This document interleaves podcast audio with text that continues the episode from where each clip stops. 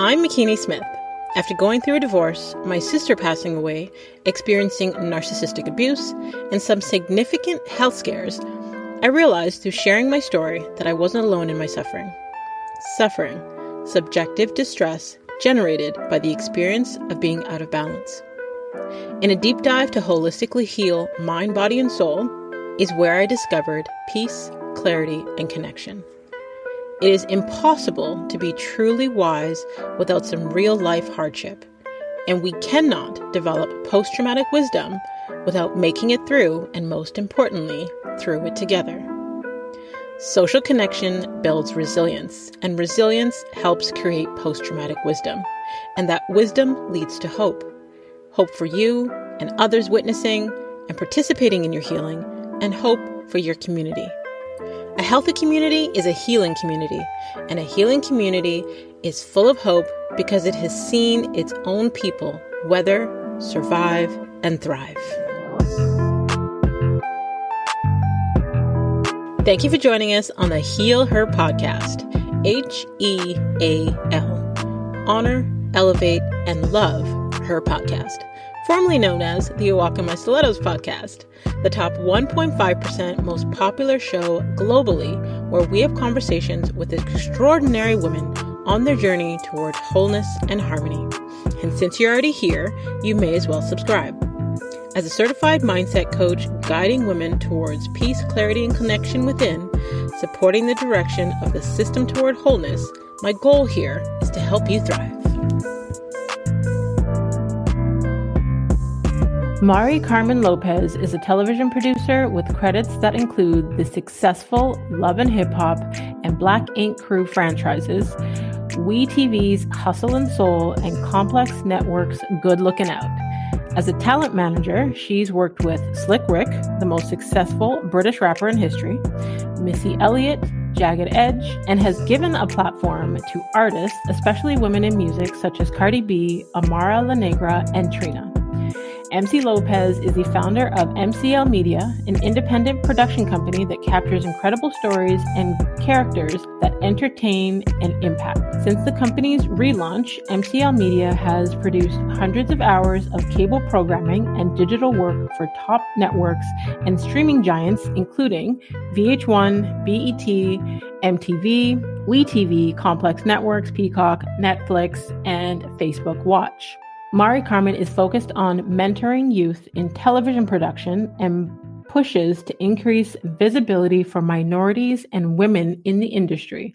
She's passionate about immigration reform and works to provide music therapy for the elderly in Miami alongside her mom's organization, the Algo Nuevo Foundation. So please welcome to the show, Mari Carmen Lopez.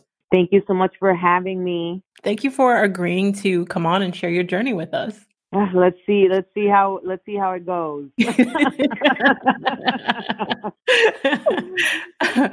I feel like this conversation for me on my end has been a long time coming. You know, I've been connected with you on Instagram for years and followed your journey, your evolution. Um, I believe there was an event probably back in like 20 2017, 2018. I can't remember exactly. Um, but I had come to Miami for an event to, I guess, moderate as part of the, the panel. And you were later on in that day, you were speaking on one of those panels. So I had an opportunity to hear a little bit of your journey. And I feel honored that I get to have. Oh, that's so sweet. Thank you so much.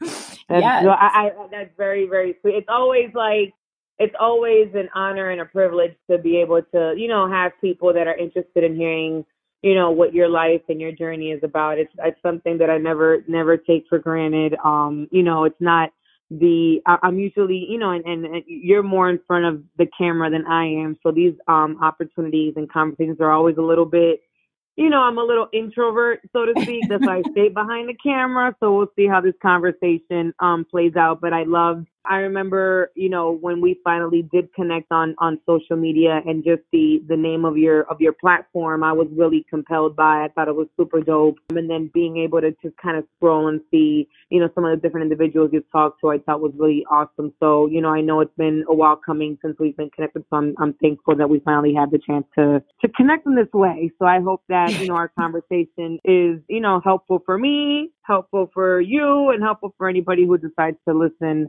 you know, and, and hopefully they get something from it. So I definitely know that this conversation is going to be fruitful. And whenever someone tells me that they're an introvert, I get excited because people may not guess it off the bat, which is why I try to share it often. But I'm extremely introverted. And I know that introverts, we prefer deep conversations, more intimate conversations. We're not really, you know, with the surface level, the small talk. So whenever someone tells me that they're an introvert, I'm like, oh, this is going to be a great conversation.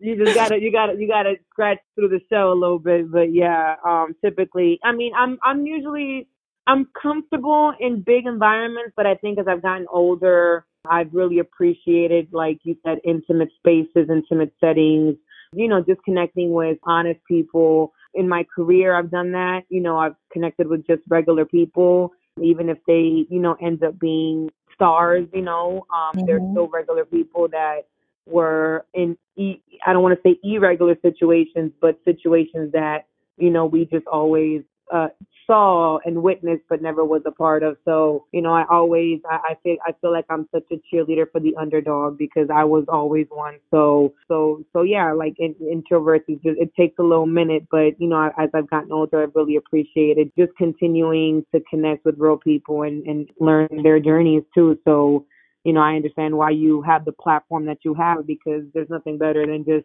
hearing real stories out about real people. Yeah, absolutely.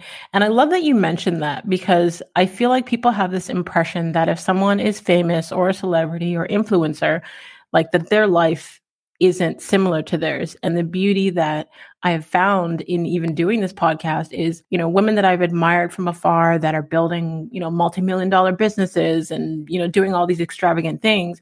They are human. Like their stories, we connect to their mm-hmm. stories. A lot of us have similar situations that have happened to us or similar experiences, even, you know, childhoods and backgrounds. So I love hearing the realness because you know social media shows the highlight reel you know tv right um, you know shows all of those things but getting to know the person on a, a human level is what excites me Yep, yep, same here. Same here. Yeah, like that's the one thing, you know, I work in the unscripted space, um, and I've been doing so for over a decade now. And, you know, the the idea is taking kind of putting in front of the lens people who have not been used to, you know, the cameras and the lights and all that stuff and, and just kind of hearing their story. And so um, being able to like see the behind the scenes of like people having, you know, these real situations and being brave enough to like live their truth in front of a camera, you know, regardless of, of judgment or criticism or opinions of people, you know, mm-hmm. is, is I think a very brave thing to do regardless of like,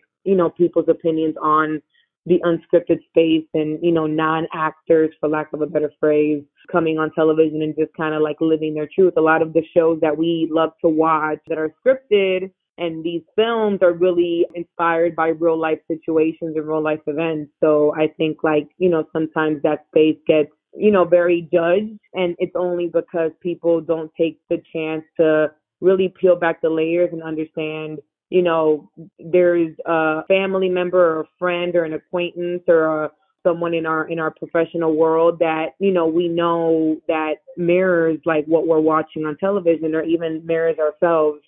Um and i think sometimes people are so quick to criticize and judge other people's situations as opposed to just understand you know and i think so my career um has really put me in spaces where it's really hard to sit there and just kind of judge somebody's situation, you know, just because mm-hmm.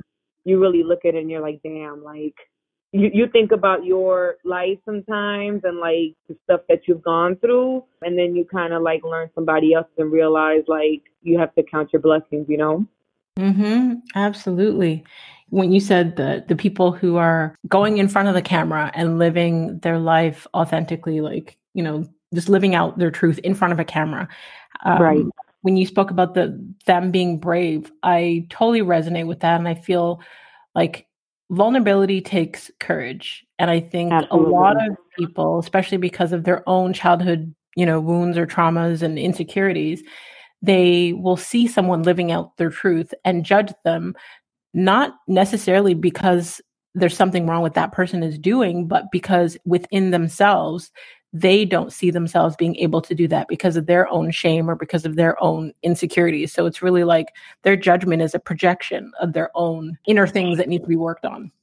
Right. Absolutely. I, I super agree with that. Not sure if this is how we were supposed to start um, we just kind of like, we just kind of dove in. So if you want to reel it back, yeah. I, will I'll, I'll, let you take take the wheel, ma'am. no, this is great because this kind of just like you know sets, I guess, the tone for the conversation because it's kind of what I want to get into. So you know, speaking about childhood, before we get to how you got to where you are today and your impressive resume and all the amazing people that you've had the opportunity to work with and all the beautiful work that you do, I would love to know what did you want to be when you were a little girl and how is that connected to who you are today? Mm, that's a great question to start this off. You know, I I grew up in the performing arts. My mom, you know, I come from a line of like artists and performers. My grandfather was a trumpet player in his country. Um, my family's from Cuba. And, you know, so he was a shoemaker and he was also a trumpet player.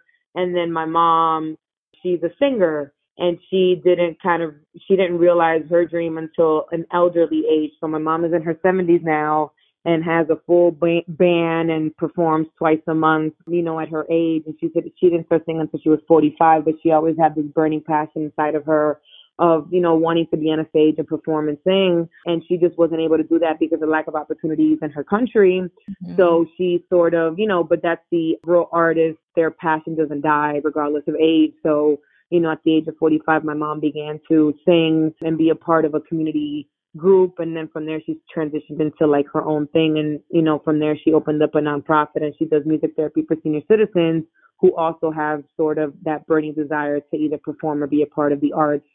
So you know i say that to say that the lineage has always been there. So growing up i i you know i, I was around a lot of music a lot of arts you know my mom again she started her band you know when i was a young girl so there would be Thursday night rehearsals at my house growing up in my apartment. And so I just really grew up around this really cultured and diverse community around me. And, and, you know, growing up in Miami, I was born in Jersey. I grew up in Miami. There's, you know, such a melting pot of different people in the neighborhood that I grew up in. There was down the block, there were, you know, uh, Central Americans, there were Caribbeans, there were you know, uh, black people and, and Caucasians. And so there was all these different um, environments around me that I grew up in. So the arts and performing and being on a stage was something that I, you know, just naturally fell into. And, you know, I thought that's what I always wanted to do. And then, you know, I became a teenager and, you know, I gained some weight.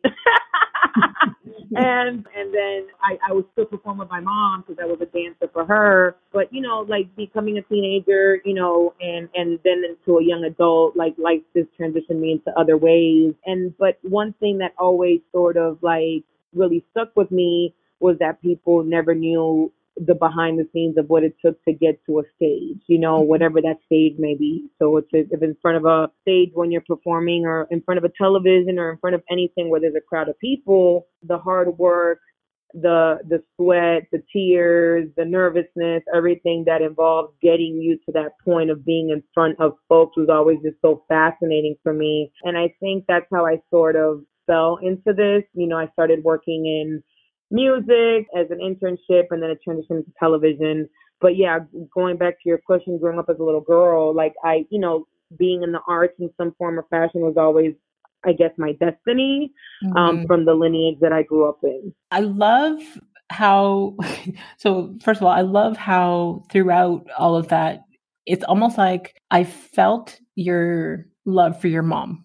Oh, you know, yeah, yeah. You know, yeah, I, I, yeah, like my mom and I were the same.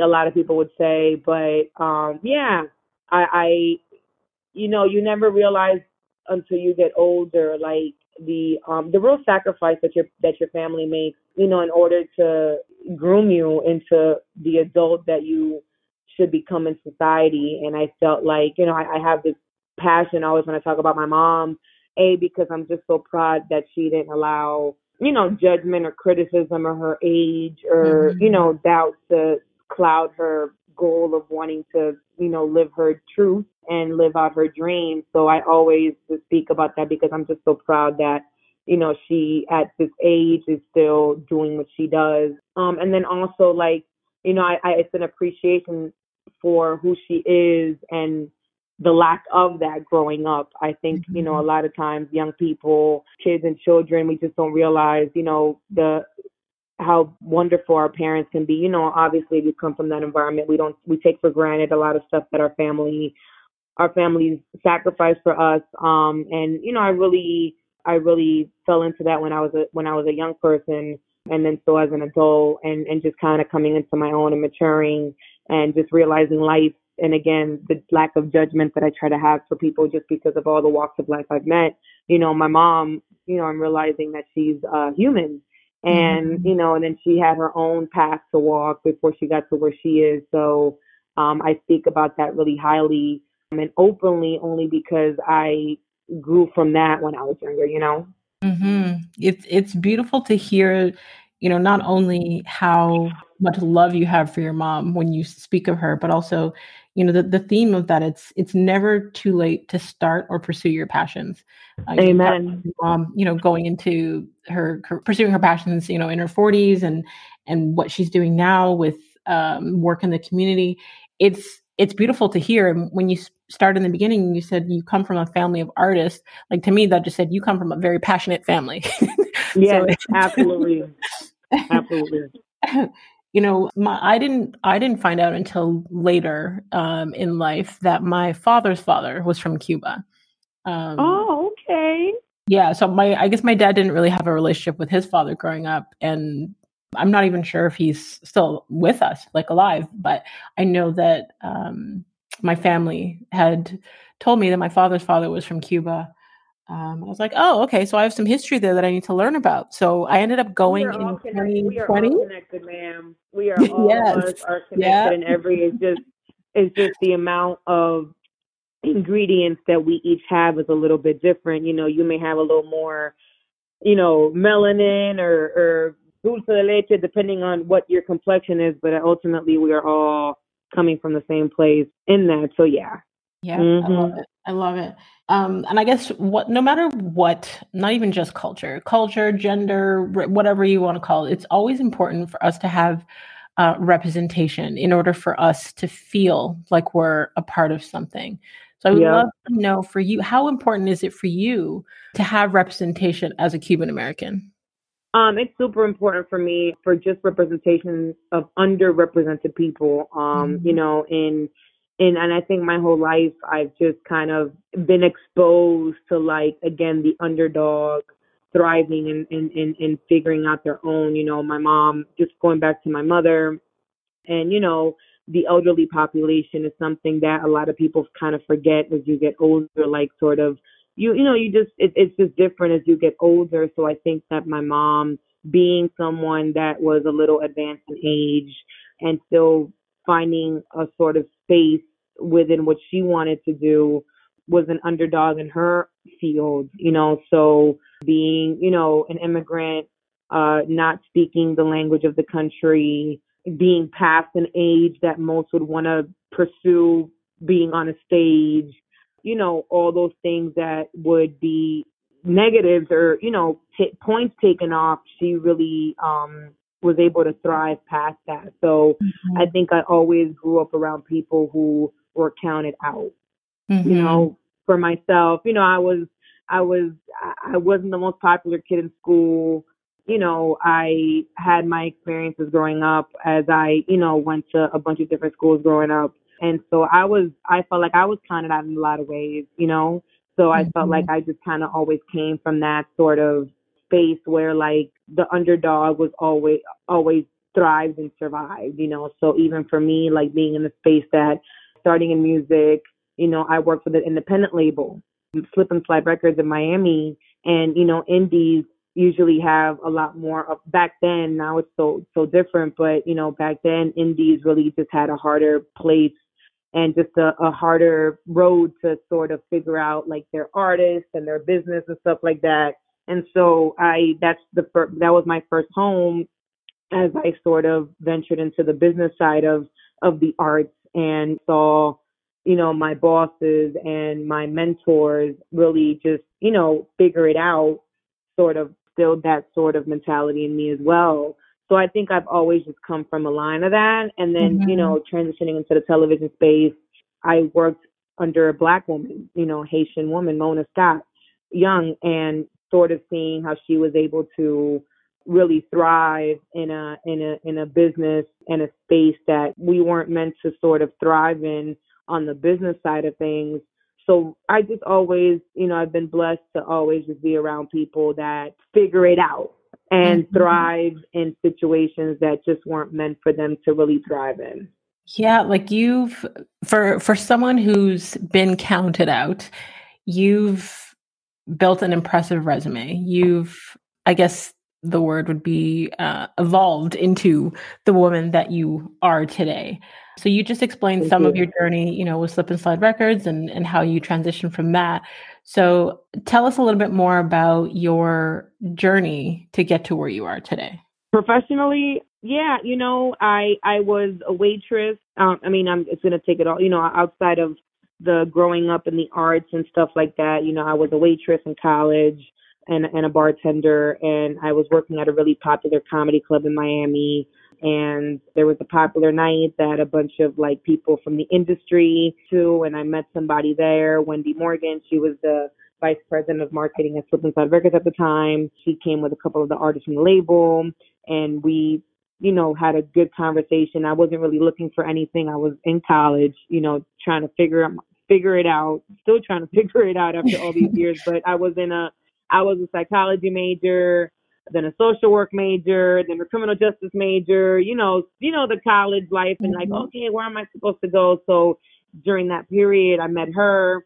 And, you know, I've always, you know, as a waitress and everything, you're supposed to have a bubbly personality. And from there, she invited me to the office to have a conversation. She offered me an internship. I didn't know what I was getting myself into. And, you know, but I, I winged it and, and I, and I figured it out and figuring it out. And from there, it sort of went from an internship to being offered a position within the management company of the label when they had signed some new artists. One of those artists at the time was Jagged Edge. Jagged went independent after their deal with um, Def Jam, and so there was a partnership there. And those were the first artists that I was working with alongside Trina. And so, you know, those were pretty big names at a very young age to sort of work with. And, and from there, it just kind of, it, I kind of honestly, if I, I just kind of winged it, you know, I felt like I was putting, I, I was put in opportunities and put in spaces that I may not have been prepared for from a educational background or a, experience background, but you know, obviously they saw something in me that I didn't see my that I didn't see in myself at the time. And you know, thankfully I was put in these positions, and it was like a flight, fight, or freeze, and and I fought my way through it. You know, and wow. um, and I think that's just been sort of my track record. You know, over how many years now? Maybe like 15, 16 years in the business has been just kind of figuring it out as I go especially when I've been in opportunities or, or been in rooms that I, you know, it's that self doubt that you tend to have when you feel mm-hmm. like you're in spaces that you're not supposed to be in, you know, and it's somehow it's like you're you're pushing away God's blessings for you. You're pushing away, you know, where you're supposed to be at because you feel like you're not supposed to be there, but you are supposed to be there because that's where your blessing is supposed to come in. And I think a lot of us you know, we're put in these positions. Again, we're we're winging it, but it's because there was something that somebody saw in you that mm-hmm. God knew you had. You know, I, I don't want to go all the way spiritual if this is not the platform to do it at, but that's something that I really rely on in my life. And, you know, I, I think that, you know, it's pushing past that doubt, that self doubt, and just knowing that you deserve a seat at that table, you know? So yeah, that's been honestly like, you know, there's been no magic sauce uh or formula in figuring this out. I think the magic sauce is just, you know, whatever um, assets and, and, and things that God has put in my in, in my heart and in my life and, and being able to just be a, a conduit to that, you know? Yeah. I mean, you mentioned a couple times the word wing it, and based on what, what, you've shared about your story and your beliefs and your background and your your faith, you basically it's it's like a, a faith it till you make it, not fake it, but faith it. Amen. I, I, I like I like the way you said that. Faith it. I mean, you know, I think a lot of us like, you know, we don't we don't know that we already have the skills to do the thing. You know what I mean? And when you understand transferable skills and you understand that this prepared you for this, prepared you for this, and prepared you for that. And you, yeah, I may not have an educational background in the field that I'm in, but I have these transferable skills. I'm mm-hmm. detail oriented. I have a strong work ethic. I have great customer service. I know how to speak to people. I write well. So like those things are transferable in a lot of different businesses and positions. And I think if you sort of look at it from a macro level and you understand that, it's just about learning the field that you're in. I mean, if it's not like science based or like a doctor or like something where you really need to know like mm-hmm. that sort of like, you know, rigorous study, I think that, you know, a lot of skills that we have are just transferable and just and you just got to hone in on those and and figure out how what you have works in the field that you're in you know yeah. and yeah. i think all those skills that i mentioned and then some you know transfer into a lot of positions yeah, yeah, I, I agree with you.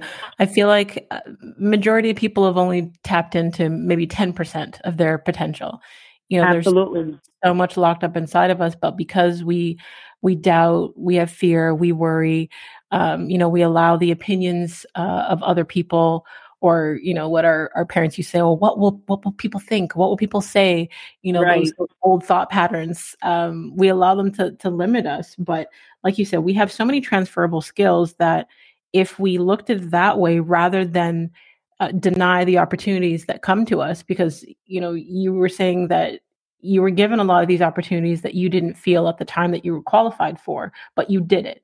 You had the skills or you were able to learn the skills. You had the ability to tap into you know what's inside of you to to do the job. But oftentimes some of us will turn down the opportunities because we feel that we don't know or that we um, you know we can't there's these self-limiting beliefs that we have that that hold us back you know it, as i'm saying this i'm thinking of a, a recent opportunity that i've been given i attained a contract with a corporate um, mm-hmm.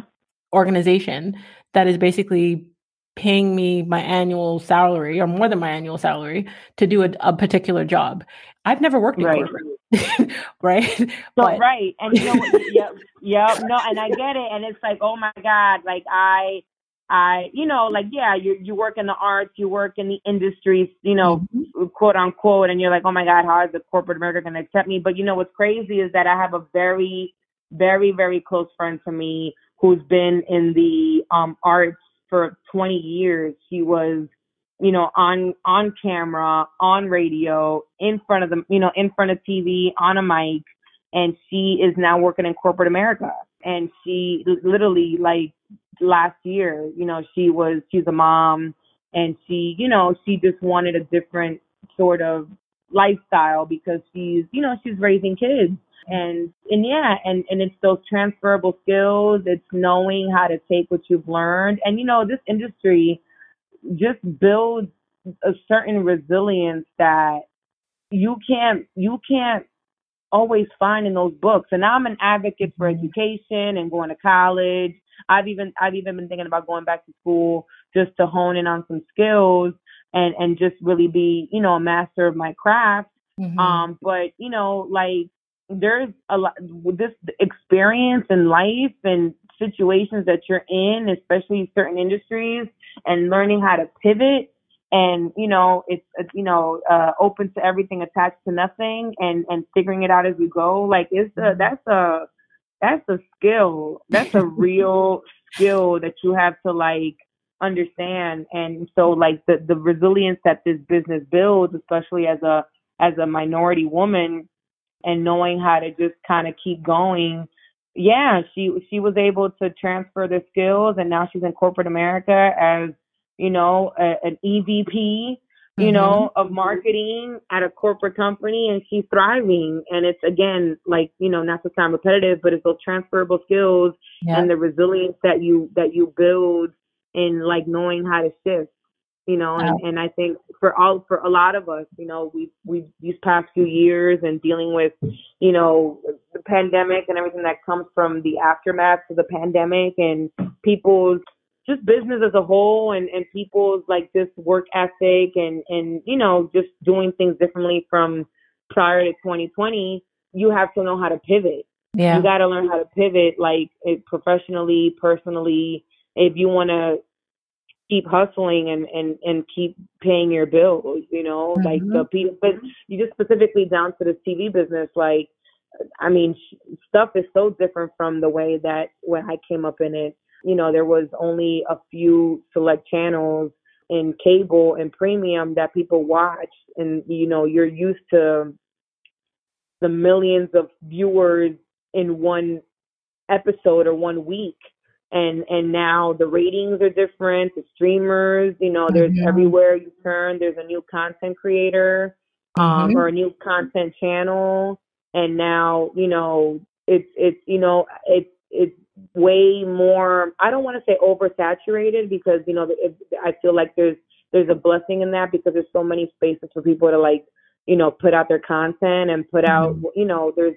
the, the the the opportunities for independent filmmakers independent producers that you know invest in their own equipment or you know invest in their mm-hmm. own in their own content because they weren't given the space or the opportunities to you know to to sell their stuff to like the majors. Yeah. Now there's an opportunity for them. So I I applaud that. You know, but at the same time, like if you didn't know how to pivot in those times and know how to like sell to the streamers and know the new way of things or technology, like you're not going to survive in this business. Yeah. So, you know, I feel like I went into a tangent. Not at all. Not at all.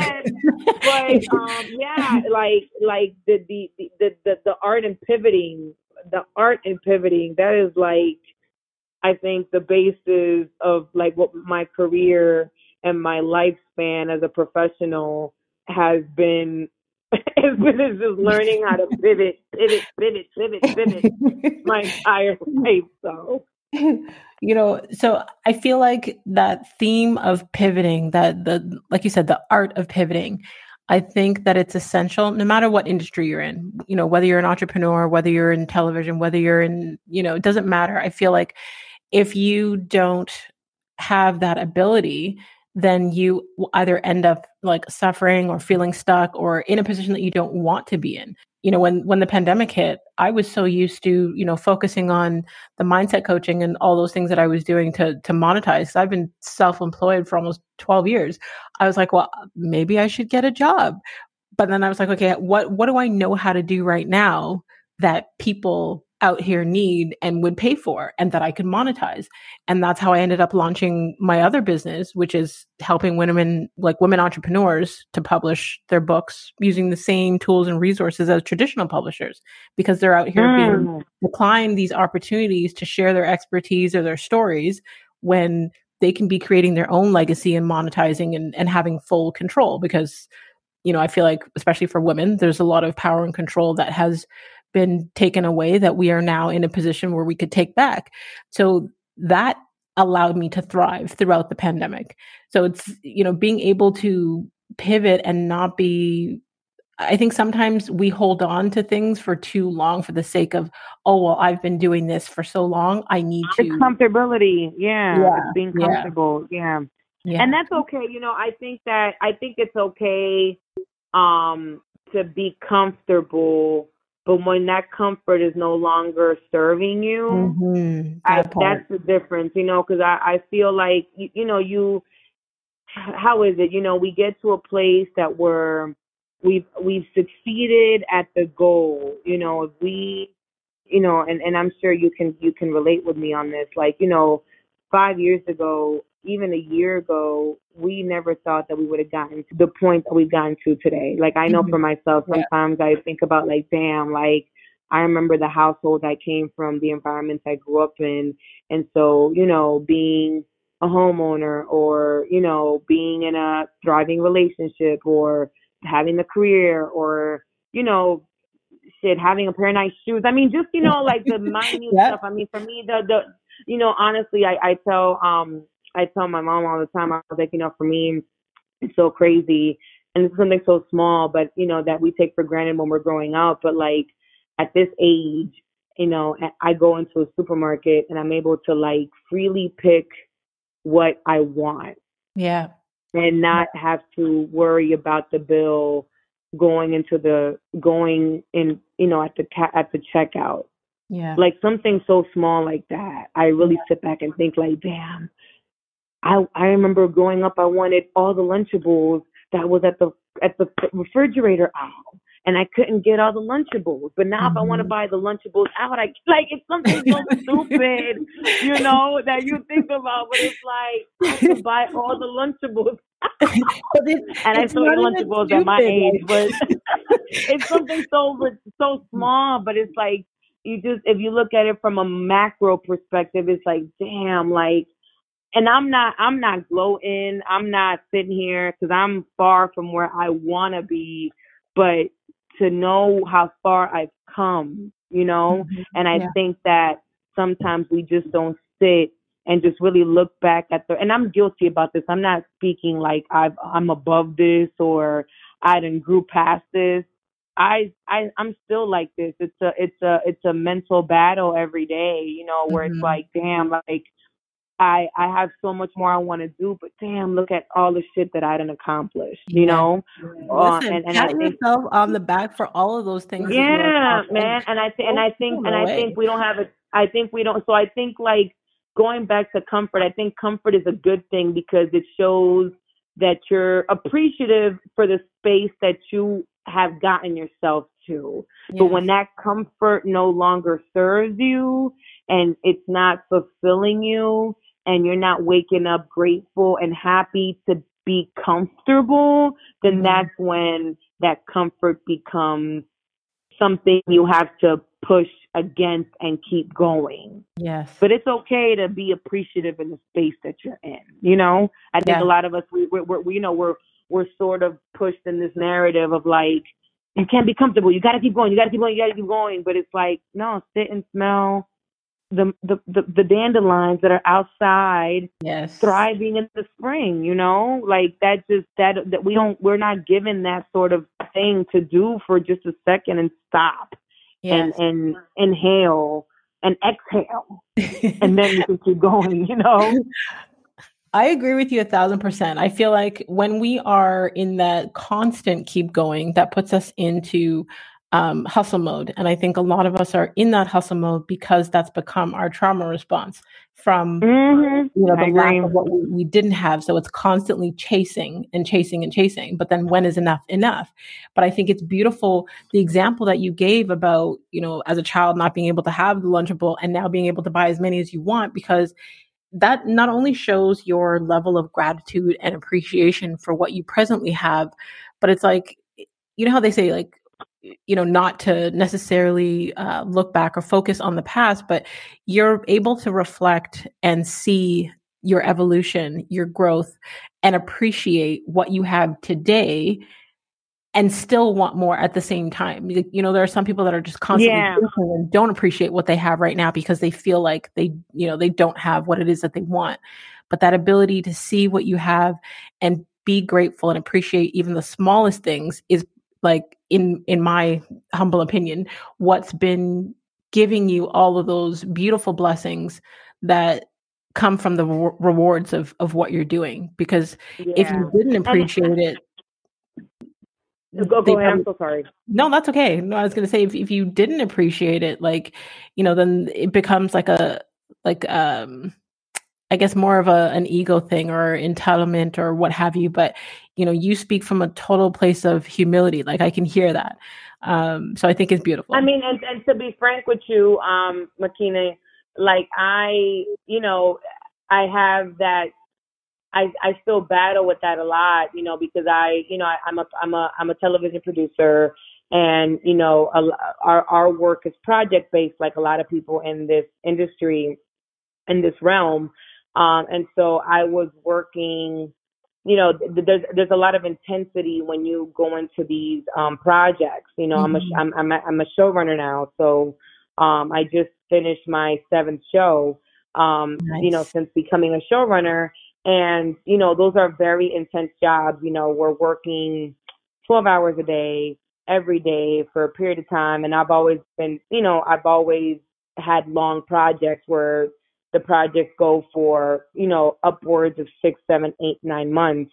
Mm-hmm. Um, and that's a blessing because that means that, you know, the, the bag, the, the check clearing, but it's, a, it's very overwhelming, you know, because I, there's no, you know, I applaud anybody that's found a balance professionally and personally mm-hmm. because I haven't. It's been very difficult because for me, you know, when you're giving 80% to your profession, 90%, 100%, where is there space for everything else in your life, you know? Right. So for me, when I'm like in, in knee deep in these projects, I'm not eating right.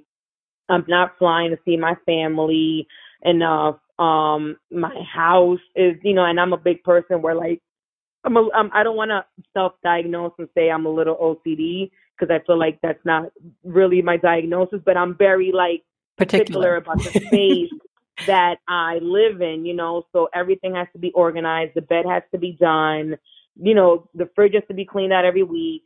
Um and and you know when i'm working like this and i'm on set every single day all day I come home and I literally, you know, have take take out, sit in my kitchen, eat, go upstairs, shower, and go to bed. And it's a cycle that's like again and again and again. Mm-hmm. Um, and you know, I I typically try to have try to take a little bit of downtime in between the projects if it's because I'm either developing my own stuff and you know a lot of times it's hard to work on your own stuff when you're working you know on on other projects um, or just need a, a, a debrief. I need a breather. Um, and it's crazy because I, you know, I was probably two two years project to project. Like I literally jumped on one. Pro- I was on one project for a year and a half in the West Coast, um, and then right right away had no break in between. Jumped into another project, um, you know, in the East Coast that I just wrapped. And I said, okay, I have a couple weeks before I really start to figure out, you know, like just, you know, jump onto the next project. Mm-hmm. Okay, but I have time that I need to, okay, I have some, you know, development ideas in the back burner that I need to just get in on. Um, I feel like almost guilty for just wanting to wake up in the morning, make a juice, sit outside, and and re, you know, I feel guilty about that. Like I said, I'm not. I'm wasting time. I gotta go back and and get mm-hmm. on, you know, get on the hustle mode. And it's crazy, like, you know, just just kind of reacting to what you're saying, like it's this trauma response, you know, and I think it's like this um what did they say that Will Smith has? He has um is it poor man syndrome? It don't matter uh, like how much you gain. Yeah. yeah you're yeah. always gonna feel like I'm broke. Yeah. And it's like, you know, listen, my bills are paid and I got food in the fridge, so I'm very thankful for the basics. Mm-hmm. Um, so I'm I, I'm I'm good, but it's like I, it's this poor man's mentality. Like I, you know, and it's never wanting to go back to what you came up from. Yeah. Um, yeah. And that's also, I think, uh, it's the trauma response that you mentioned that we have when we just can't sit still mm-hmm. and smell the flowers. I get it. I grew up in government housing to a single mom. Like I, I get it completely. Uh, you know, I, I used to believe at one point, maybe halfway through being an entrepreneur, um, I used to believe that there was such thing as balance. And then I realized that it, I was totally out of whack with that because I wasn't, like mm-hmm. you said, the self care. I wasn't focused on the self care. And in these last few years, I've realized instead of trying to chase balance, I am all about the harmony because sometimes you may be more, you know, work driven. Yeah, I agree with you. Yeah, yeah, I agree yeah. with you. It's you know, and, and I think having a tribe around you that understands that I think mm-hmm. it's so mm-hmm. important and so powerful. You know, I I know I have a really supportive um back to my mama, a really supportive mother um who understands that I'm out here, you know, grinding and doing what I got to do. Um so if I can't fly home, you know, every weekend or every other weekend the way I typically try to, she understands that you know mm-hmm. um and and she's like okay well, you know I, I remember how, when i was working in the west coast for a year and a half i was flying every other weekend to every three week you know every third weekend flying back to to to florida and you know it was really taxing on my body because that you know one thing it little the little you know flying from new york to florida is one thing but like that very constant back and forth from the West Coast to the East Coast, back to the West Coast. You know, like mm-hmm. that bi-coastal life is tough. Yeah. Um, yeah. I did it for a little bit, and um, you know, my mom was like upset at me for like how much I was putting on my body, and and you know, and I was like, but mom, I have to. There's you know stuff you got to do, stuff I got to deal with, stuff I got to go back home to, the, and you know, but it's it's um it's very taxing on you, and I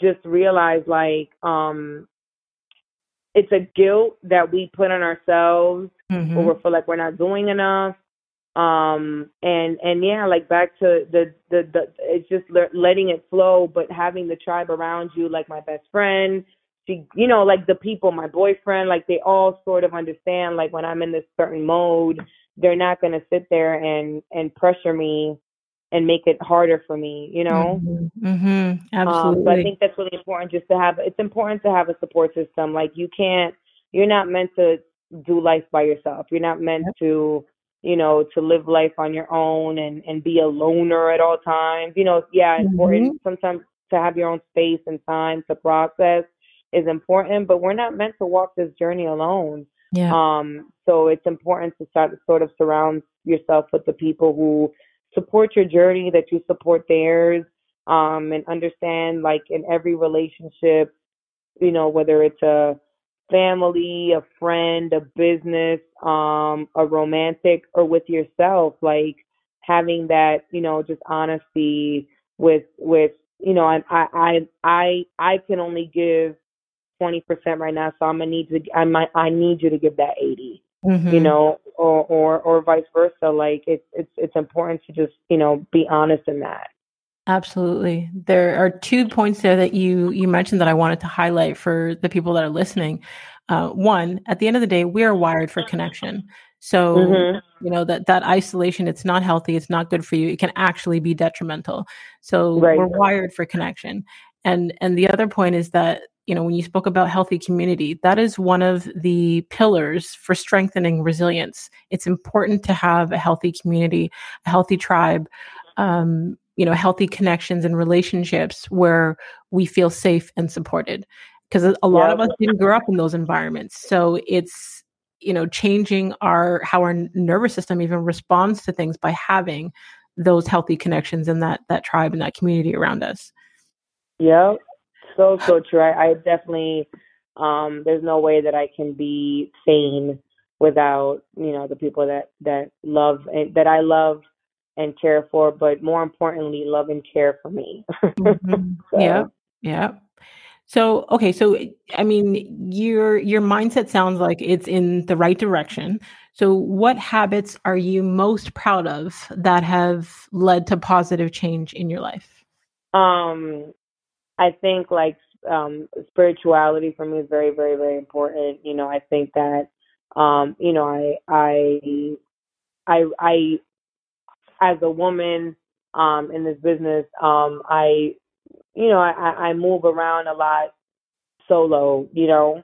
Mm-hmm. Um, whether it's a business business meetings or projects and I'm either living in the West Coast for some time or living in this city or going to that city or on tour or what have you, like I'm alone a lot, you know, just like that's just the reality of this business sometimes. And I think that um realizing that I'm not alone, if that makes sense, you know, mm-hmm. like realizing that I'm not alone. And a lot of that had to do with leaning into my spirituality, um, really understanding um Oprah said this once, so I don't want to make it seem like, you know, it was my original saying, but I really honed in on it when I saw her speak one day and she talked about having understanding that when you walk into a room, you walk into a room with every army of ancestry behind mm-hmm. you. You mm-hmm. know, your lineage, your um you know, where you come from, um, knowing that you always have an army behind you. And I think really leaning into that. And even if I'm alone in my navigations in life and professionally, I'm not because mm-hmm. I have the, the, the, the army, the ancestral lineage behind me. You know, I, part of one thing that I'm thinking about now, because I, and you know, when before we got into the podcast and you had the, you know, the the the questionnaire mm-hmm. to kind of find out the topic. I think one um one important topic for me uh is is grievance. You know, um I I had you know my my entire family has passed away, so the only thing I have wow. left is my mom and my half brother. Um, you know, and and that you know I grew up in a family, you know, very close knit, Sunday dinners, church on Sundays. Um, you know, our family was very close, and so when that um that trauma happened, you know, how many years now? It was 2009, 2010. Um, you know, the, all of that happened in, in in a very quick span. You know, that that that made me feel alone. You know, and I mm-hmm. I traveled to New York. You know, from there I moved from Florida to New York um, and uh, you know, putting myself in spaces where I was alone. I, you know, my best friend always says that she's like, you always seem to go when you don't where you don't know nobody, and you know, but I think that over time, understanding that I'm not alone is very important for me in in my in my in my life. You know, so I think you know to answer your question, that's I think the most important thing is leaning into my spirituality and understanding that you know my um my guide, my spiritual guide, my family that's you know that's transitioned into the next life it, are always with me.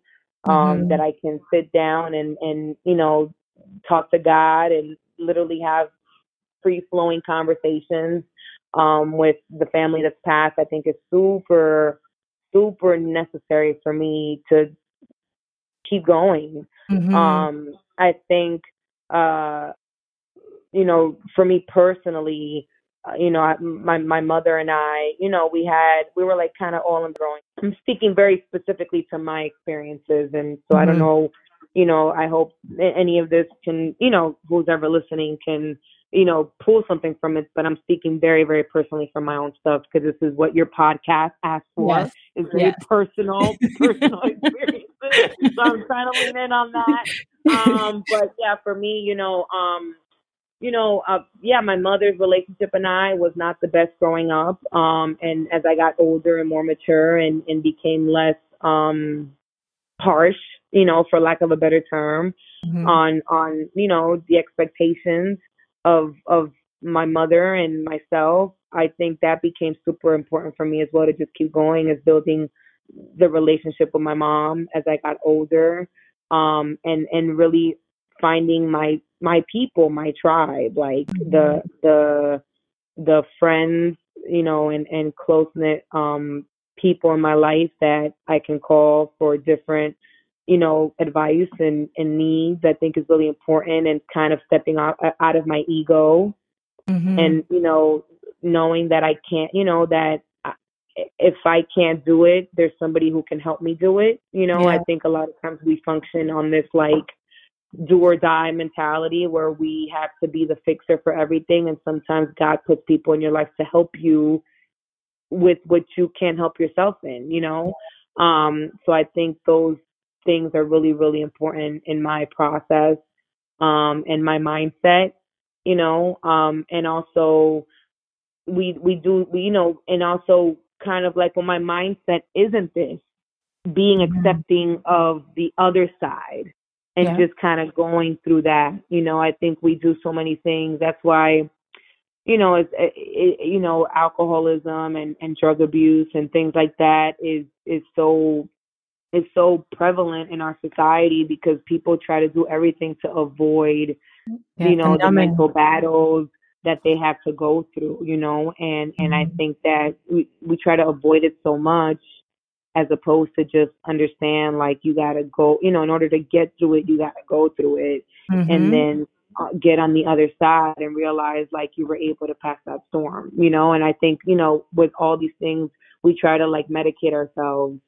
Um, you know, and, and, and, you know, back to the spirituality, like I did a year of fasting from, you know, worldly things for lack of a better term. You know, I stopped having a glass, you know, wine and alcohol mm-hmm. for a mm-hmm. year. I stopped going out. I stopped even putting on makeup like that for a whole year to just try to try to, you know, mm-hmm. take myself away from those things that we're so accustomed to doing to like block out what we have to sit with, you know? So for mm-hmm. a year I had to sit with if I had a bad day at work, if I had an argument with a friend, I had to sit with or how to process as opposed to like, oh my God, I had a bad day, let me go get a glass of wine or let me go out or let me, you know, like all those things that we tend to do just because that's like what we, that's, that's what makes us feel good in the moment, but it kind of yeah. blocks away having to deal with the shit, you know? Yeah. So yeah. I think for me, even most recently, that fast, um, which I did, I started at the end of 2021 and ended the end of 2022 it was super um eye opening for me so wow i mean i mean first my condolences about the loss of your family i, I can't even thank you imagine. i appreciate that um and then the discipline that it takes to fast um for a short period of time much less a long period of time um, yeah you know it, it it's i mean just this entire conversation in general um, like I said, it sounds like your mindset is totally in the right direction. And, you know, healing is, it's, it's a journey. It's a process. I think that some people just, you know, if they haven't really been through anything big or their assumption is that, you know, time, it's just time that, that things get easier, but that's not necessarily the case. It's the work that's put in. It's the coping mechanisms that you learn. It's, you know, all of those, those things. It's definitely a process and you know leaning into um, your spirituality for you has like it it sounds like not only that it's working but just in terms of even how light you sound when you speak about the heavy things um, it sounds like it's definitely been helpful for you it it it has it's it's a pro again it's winging it Back to the winging it. No. Yeah. Faith in it till you make it. that no, I mean, yeah, faith till you make it. Um, and yeah, and just yeah, like it's just figuring it out as you go. I think you know, one thing we talked about before um we started the podcast is I was really trying to like answer your question about the healing journey um, and I think it's just that a journey. I think, you know, I think there's going to be so many circumstances in people's lives where we have to heal from something, but then something else is going to happen that we have to heal from. And I think understanding that it's a process, mm-hmm. it's a mm-hmm. journey, there's no end to it. And I think with everything you have to like learn from, you get a little stronger and stronger. So the next hit or the next blow, um, not that it doesn't hurt or it doesn't affect you, but you you you were able to like look back and see that I went through this or I'd gone through that or and I survived it, you know, like yeah. the toughest thing in my life was having to bury all those family members in a 5 month span. You know, it was like funeral after funeral after funeral um and I it you know my my I, who it, it it would be hard to um you know, for some people to like pass, survive through that. And I'm not mm-hmm. saying it wasn't, I'm not saying it was easy. I'm not saying it's easy till this day, but I think you have to understand the new normal that you have to, um, that you have to just jump into, you know, mm-hmm. after you've experienced like the thing that you have to experience like from. So whatever you have to heal from and, and just, you know, understanding there's a, a new normal after that Mm-hmm. Um, and then you look back. So like, you know, after that whole situation happened in my family, there's there's a lot of things that that I feel like I can get through because I went through the the roughest thing in my life. You know, it, at at this point in my life, you know, I, that's the roughest thing I've ever been through is that, and I was able to, you know, look back and see that I went through it, and although it, it wasn't easy and it isn't easy, I was able to survive it. So um, there's a lot of stuff that don't affect me now, and also, mm-hmm. you know, for that, it also helped to take away a lot of it. T- it helped take away ego, you know, mm-hmm. that dealing with that because you know, whenever I have a disagreement with a friend or um or a family member or you know just you know we get into our ego and we want to prove ourselves right and it's just like is it worth it? Yeah. Is it worth it? You know, if something happens, we're seeing everything. You know, the news is really messing with our minds because every single day you're just seeing tragedy after tragedy after tragedy. And you sit back and think, like, is it really worth it? A really good show, uh, by the way, that's really, I think, helping narrate also what I'm talking about now is this new Netflix show that I was really, literally watching with my boyfriend last night called Beef. Did you oh, have I heard of it? Beef? First episode and couldn't I couldn't understand it. So like maybe I just need a moment. oh, you need a girl. When I tell you, like it started. I don't want to be a what is it a, spo- a spoiler? Spoiler. I don't want to be a mm-hmm. spoiler, but yeah. like it started with this like road rage incident between two people, and when I tell you, it's gotten so deep and so traumatic.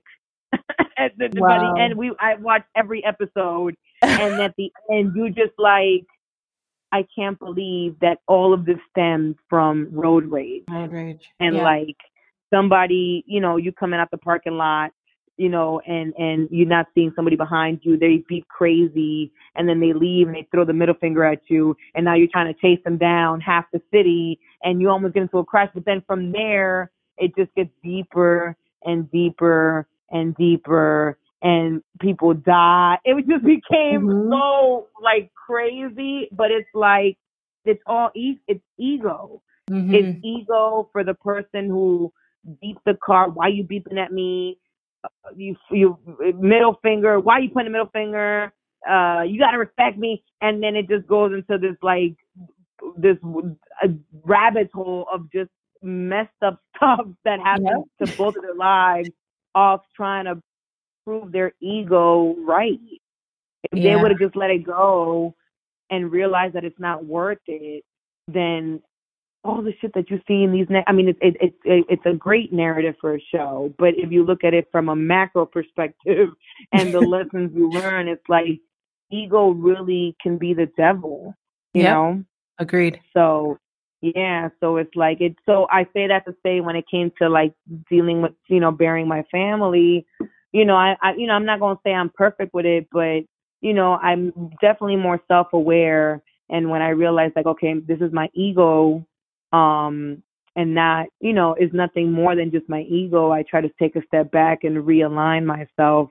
But it still happens. I am perfect, but I think the self-awareness part becomes more, um, more bigger as you get older and you go through shit. You know, yeah. you just understand your self awareness. And even at this point, you know, a, a, big thing that's helped me, you know, with I've had to manage my ego. I manage people.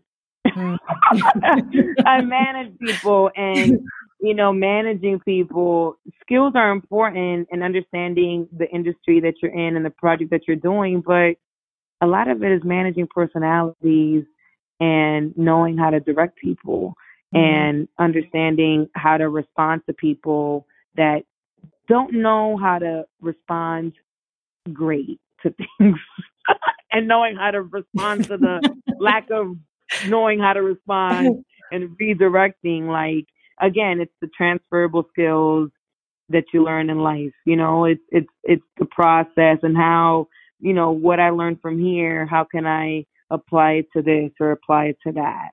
Yeah. So it's, you know, and, and all that stems from trauma, you know, all yep. that stems from uh, tragedy and, and having to um, pivot and, and understanding how to deal with things as they come and and all these experiences just like equip you better with how to manage the unmanageable or the unexpected.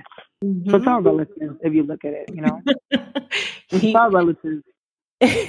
you said so much there. I feel like we could unpack that in like a part two episode. so so i'm definitely gonna have to have you back for a part two.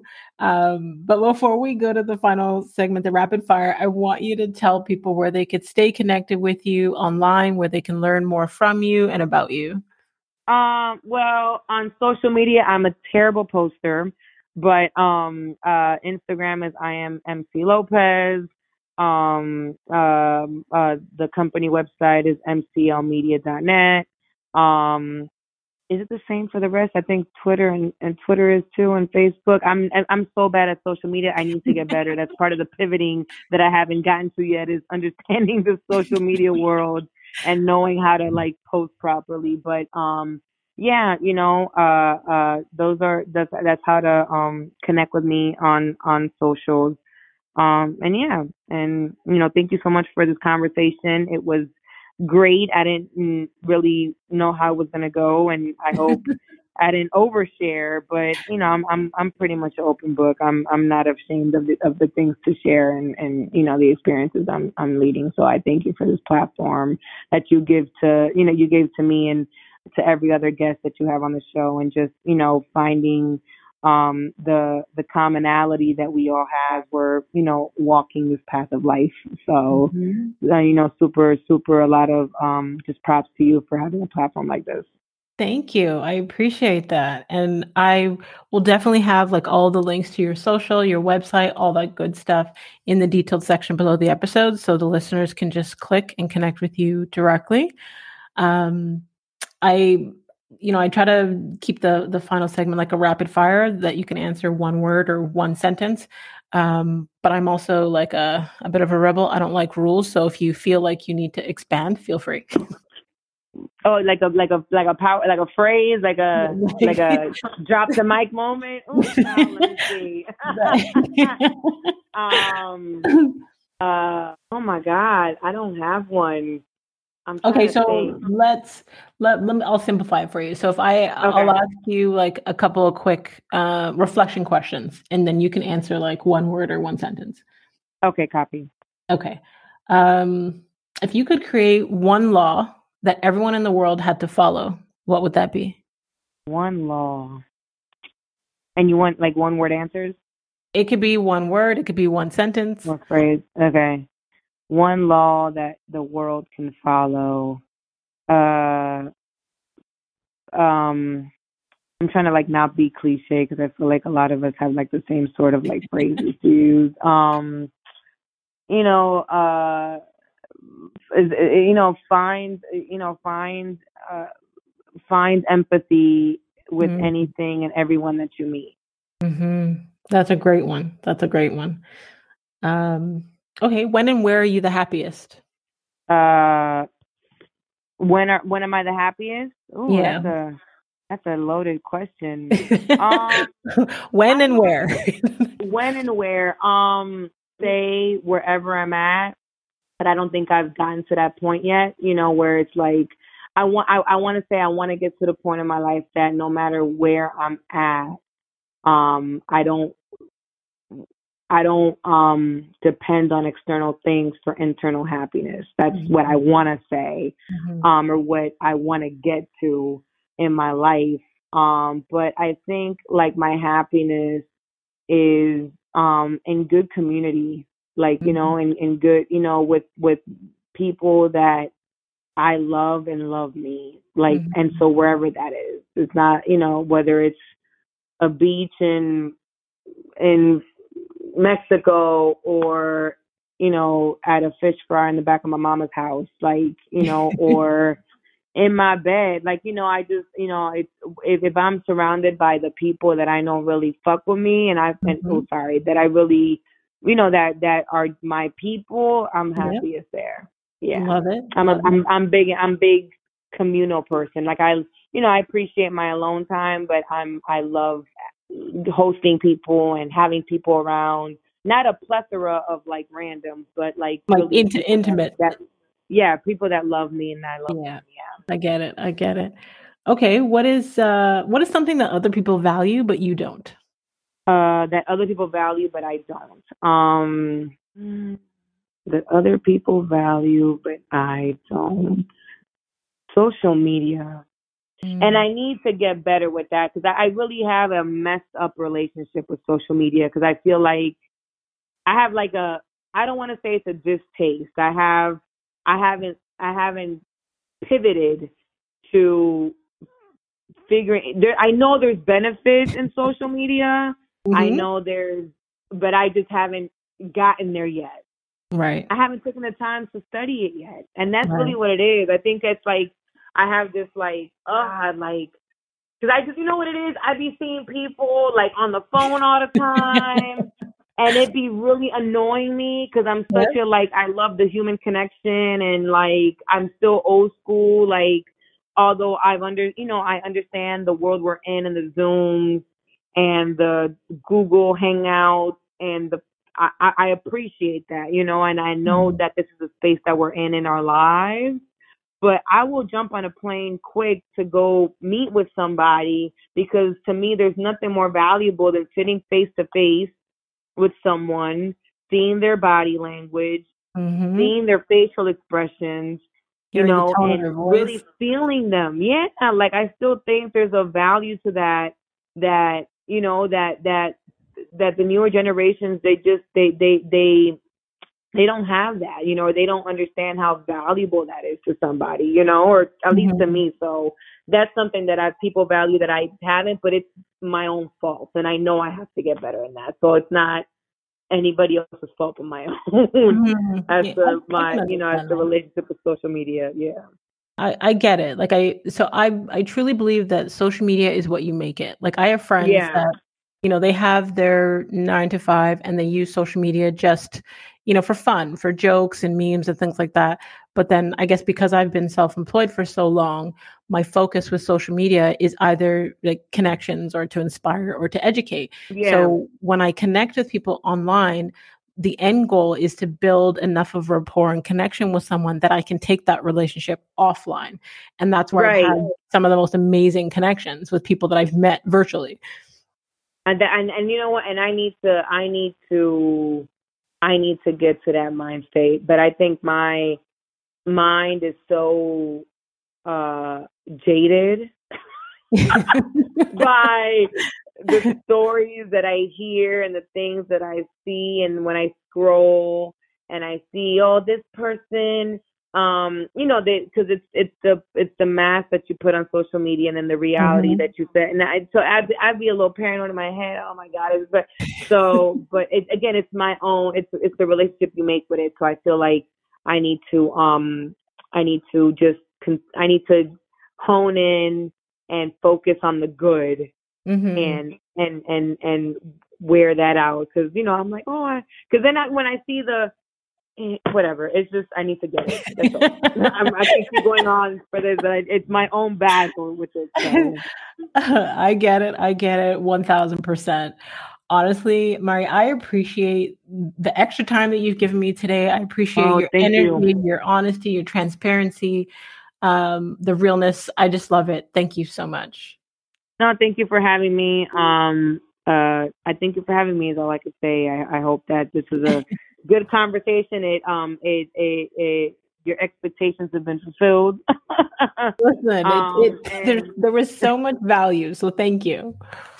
Thank you. Um, and I look forward to, to hearing it and you know connecting with anybody on social media. So if you t- you gotta the way to connect is if you if you DM me and you say I heard you on the podcast with Makini, then that'll be your open door. There we go. Yeah, yes. it gotta be how you how you how you connect with me is how we going we gonna flourish this relationship. So um yes. thank you again for the conversation.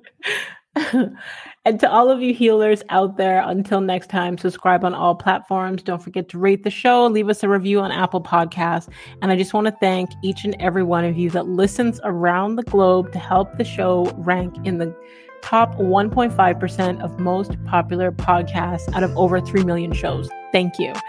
Um, we want to hear what resonated with you in this conversation. Feel free to screenshot this episode and you can tag Mari on I am MC Lopez. You can tag myself um, at The Real Makini Smith. A healthy community is a healing community. And a healing community is full of hope because it has seen its own people weather, survive, and thrive. So let's continue to heal her.